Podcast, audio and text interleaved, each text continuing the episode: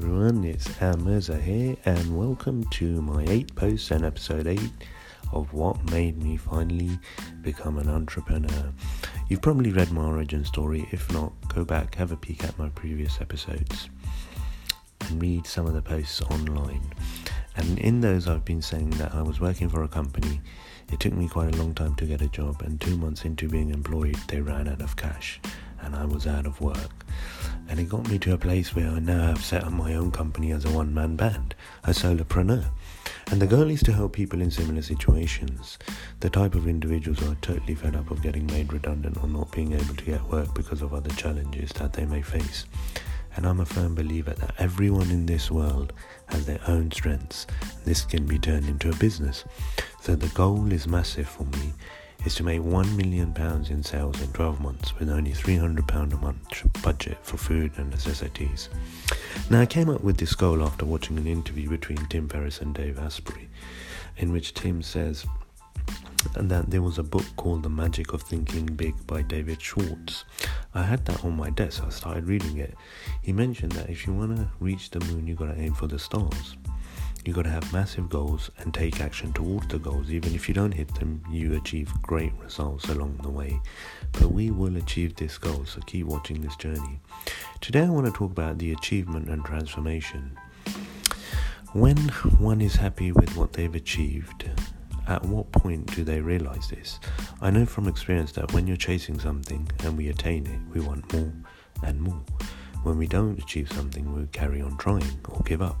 I remember back in the days when I was working in my first sales role, I'd just keep my head down and get on with the work, as I knew I had a sales target to hit, and I knew if I didn't get this, I would be out of a job. So the fear of not attaining this made me work harder. I used to see things differently back then. It's really strange.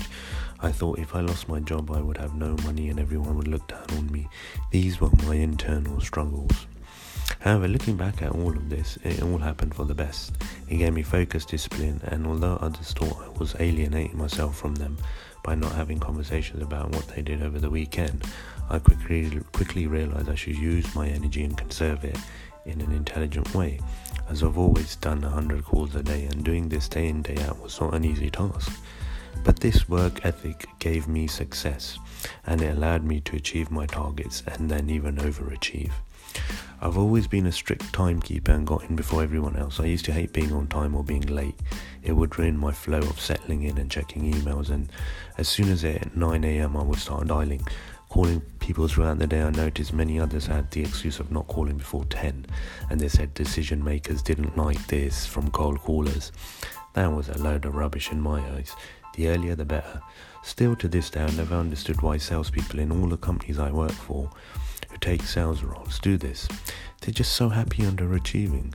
That's not good for my ego or my self esteem. And when I look at it that way, I always wanted to have the best work ethic and still do to this day. In fact, it's Saturday today and I'm working while others are still getting up or deciding what to do tonight. I am focused and I will achieve. Once I came into the office and I was dialing until 12 pm, and as the others went off to lunch, my sales manager asked if I was going to bring any business in. I was so peed off. Here I was dialing all morning while all the others were surfing the net, making a few calls or emailing. And as soon as they hit 12, they went off to lunch. But because I was still there and the sales director was walking around, my manager wanted to look good in front of him. So out came that comment at that time. I replied back to him by saying nothing's coming in. Both of them looked away in disgust. I completely lost my hunger and decided I didn't want to eat anything. What a trivial and silly thing to stop eating over. But here's what happened next. I was worried about what they were thinking. I started calling, and over the next 30 minutes, I was getting no answers, so I decided to change the last few digits on a number I had of a company and somehow ended up at the accounts department of this company. I then asked them to put me through to IT. I got through to IT and I spoke to the IT manager and told him about myself and the company and what the company was offering, to which he replied he was interested. I qualified him a bit more, and while we were on the phone, I emailed him the contract and paperwork. It was only about a thousand pound sale, but he said he did like the offer and he would get back to me. Anyway, I was really pumped because of what was said to me earlier on about the lunch comment. I then started closing him and said I needed the paperwork back, like now. And he kept saying he would, but he was doing other things. So I decided to offer him a bit of an incentive with an extra IT course for free if he filled out the form soon. To which he replied he would and said he had to go. So I was still having conflict at that time. I thought, okay, no worries, just keep on calling. So my manager came back from lunch and grabbed my shoulder and said, Mr. Mirza, £1,200 sales in front of everyone, quite loudly. And then he said, You didn't even go to lunch, did you? I just sat back and smiled. The order was faxed through by my client. Wow, the true achievements of hard work. That day, the sales director emailed the whole team about what had happened and congratulated me about dedication to the company. Me, well, I just carried on dialing.